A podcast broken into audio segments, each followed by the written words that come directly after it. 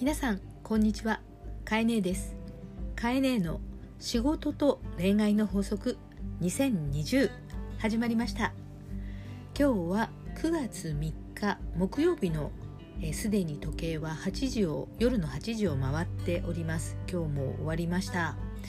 まあこの後はゆっくりねのんびりしたいという時間ではありますけれどもえーと台風が沖縄の方に近づいていてですね9号10号と続いて上陸ということで、えー、しかもかなり大きな台風のようです、えー、本当にあの不安だと思うんですけれども、えー、安全な場所身を守ってほしいなと思います、えまたですね日本は本当にいろんなことが今年起きていく中で、え首相も変わるということですよね、え安倍政権も本当に長くえー、政治の世界で言いますと安倍首相はですね最長一番長い政権でした、えー、そしてですね約7年8ヶ月、まあえー、今回2度目の、え首相を2回ですねおやりになったんですけどもその1度目と2度目ともにですねえー、潰瘍性の大腸炎という大変実は難病をお持ちで、その難病をお薬で抑えながらも首相をされてきたと。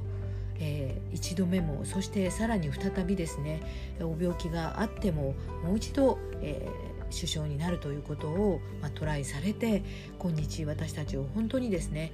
いろんなことがある中で、えー、頑張ってこられましたが、えー、この9月には、えー、次の、えー、首相が決まるということだそうです。えー、考えますとですね私たちはついついあの偉い人とか有名な人とかこうねタレントさんとかの姿や行動を見て、えー、評論とかいろいろできてしまうわけですできてしまうんだけども、まあ、よくよく考えるとですね本当にあのその場所そういう位置に行く人ってすごいですよね。で、年齢もですね安倍首相で65歳ということで、まあ、一般的に会社に勤めていると定年退職の年なんですよね。まあ、今はあの長寿になっていますから、えー、年齢も70歳80歳でも元気っていう人はいっぱいいるわけですけれどもかといってもですねあのトランプ大統領も70代ですし、まあ、改めて考えると本当に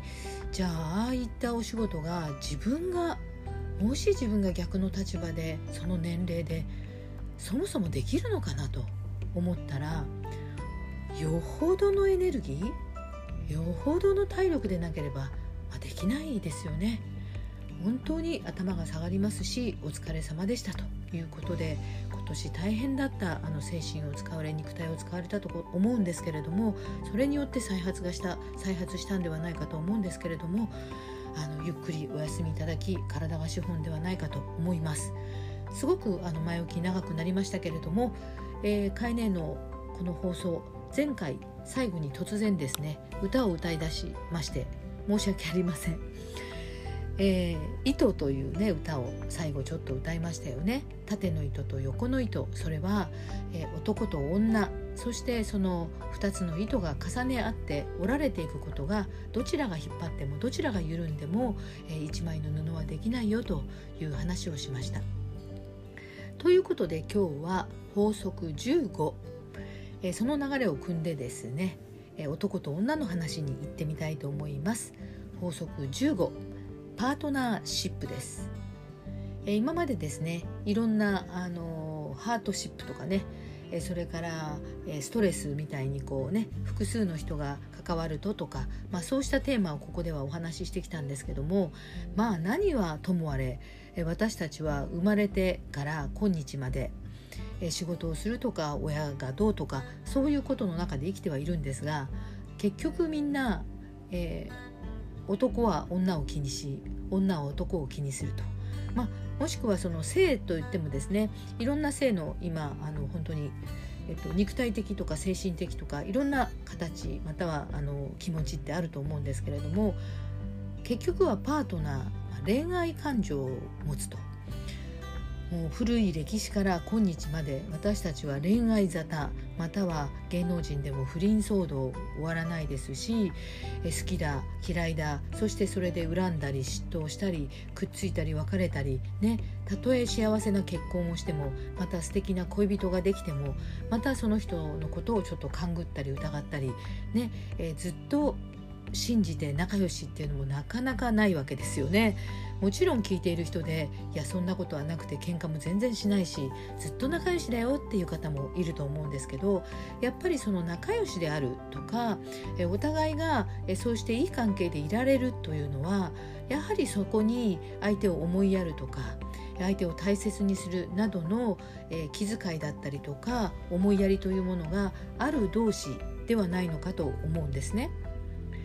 でパートナーシップということを考えると、まあ、複数つまりは2人最小単位の2人が心を思い合ってそして歩んでいきましょうという意味なわけなんですけれども要は、えー、お互いが上手な関係性というかいいいい関係性ということがパートナーシップと思うんですけれども逆にこのパートナーシップによって私たちはついつい、えー安心したいとか不安を持ってしまうとかということにとらわれていきますよね。特に恋愛ではですねすごく好きな時も気持ちがモヤモヤするし付き合いたいと思う気持ちもまたは、えーと、その存在を見るだけでもドキドキするといったようなことでも、え一喜一憂するわけですしまたそれでお付き合いできたりうまくいかなかったりしてもいろんな感情が乱されるわけですよね。え人間は結局は、まあ、子孫を残すということで、え神様からきっと、えー、異性もしくは子孫を、えー、つないでいくための本能を入れられているというか DNA が与えられてホルモンが与えられているわけですから、え私たちはそこに揺られそして、えー、相手を、まあ、信じていきたいんだけども疑ったりとかまたは嬉しい時だったりとかいろんなことが起こるわけですよね。さてこういう私たちのこの乱れるものをですね恋愛の中で一つだけ本当にそれをうまくいこうと思うのならだって不安になるとか信じられないとか疑うっていうのは結局は幸せでいたいってことですよね。本当は安心したい。なのに安心感が壊れるとか安心感が揺れるから不安とか疑うわけじゃないですか。それってよくよく考えると私たちは安心したいというなんか魔物というか安心すべきなんだ。安心しなければならないということがゼロ地点にあってそこにとらわれている気がするんですよね。だから安心しないといけないということからずれていくとえそこになんでこうしてもらいたいのにできないんだろうとかこんなこと言うのかなとか今日こう言ってるのはこんなことがあるんじゃないのとかっていうふうに勘ぐってしまうみたいなことが起こってしまいます。えそれってですね安心したいという気持ちのこうまあ囚われている自分が何らかの意味をつけてしまってるんですよね。こうあるべきなのにこうしてくれない。本当はここでえこういう言葉をかけてほしいのに言ってくれない。そして、えー、なんかちょっと試してみちゃうと。愛が本当なのかちょっと試してみた。なんてこともよく言いますよね。さあじゃあいい関係のパートナーシップってどうしたらできるのか。私ね結局この意味をつけるとか不安を安心に持っていこうと思っていく自分の気持ちそのものが、えー、自分の心を縛っているわけだからそこにこの人がいるもっと言うとただただそこにこの人があるいるっていうことを全てと思うと。それがとても大事でそれ以上、まあ、期待をしないっていうと語弊があるんだけど期待とい。うのもい。い。意味で期待しない。そこにその人がい。ることが大事で例えば運命の人と出会えるんじゃない。かとか運命の人を探すってい。う言い。方をしたりこの人は結婚したけど私にとっては本当は運命の人ではなかったんではない。かと思い。がちなんだけどそうではなくて運命の人はこの人である運命の人はい。るここにただただここにい。る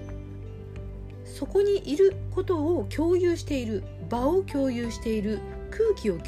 共有している時間を共有している。それが全て。そこにいるだけでいい。そこにいること。それが意味である。そんな風に思っていけばですね意外にあ今日もいるいてくれる。はいはいありがとう。っていう感謝が出てくるんですよね。それがいや今の言い方ないじゃんとか、えー、ちょっとお願い事したらお茶持ってきてくれるとかなんか冷蔵庫開けてくれるとかちょっとそこ閉めてよとか何でゴミ捨ててくれないのよっていうのは全て自分の中の計りがあってこうすべきこうこうしてよっていうことをすることを意味づけてしまうからしないことに不満になったり何か思ってんじゃないなんか裏があるんじゃないみたいなことを思っちゃうわけですよね。あ長くなりましたけれどもパートナーシップは共に今時間を一緒にいるここにいることが私たちは奇跡です。ただそこにいる。運命の人はいるのではなくある。運命の人はここにある。そしてそれが全てそれが真実。今日ここに共にあることが私たちの幸せ。誰かがここにいること。ただそれだけで私たちは自分のしたいこと。自分のできることが倍になるし助け合えるし手が2人の方がね自分ができないことが相手ができることがあればそれはそれでラッキー。法則15パートナーシップ。ただそこにいる。それが全て。今日もカエネの話を聞いてくれてありがとう。あなたはすごい。それでは次回また。